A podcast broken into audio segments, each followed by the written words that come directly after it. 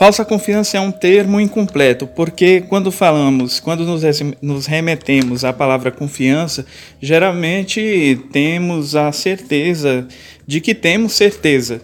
Então, quando, quando nós falamos confiança, nós falamos daquilo que é confiável, daquilo que não é reprovável em si mesmo. E que falsa confiança seria essa? Seria aquela confiança em que de certa forma você confia, mas desconfia ao mesmo tempo.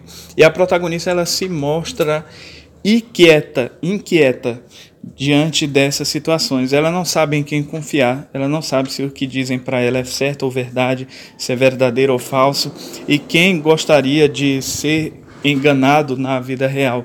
Nenhum de nós gosta de ser enganado, porque a mentira sempre é mentira e a verdade sempre continuará sendo verdade. Então, essa falsa confiança é um elemento presente na saga O Nome do Mal, principalmente quando se trata da protagonista, porque a protagonista ela sempre se mostra inquieta e insatisfeita. E insatisfação é um termo muito presente na vida daqueles que são manipulados e enganados de uma certa forma. Nós, enquanto sociedade, nós somos enganados todos os dias.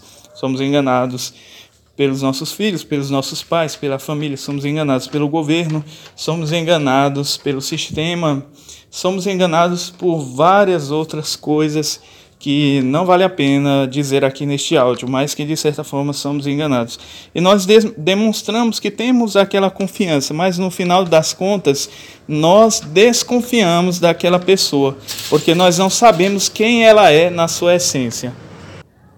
Portanto, a falsa confiança é um elemento deveras presente na saga O Nome do Mal. Baixe agora mesmo a amostra, ou compre já o e-book completo. Links na descrição.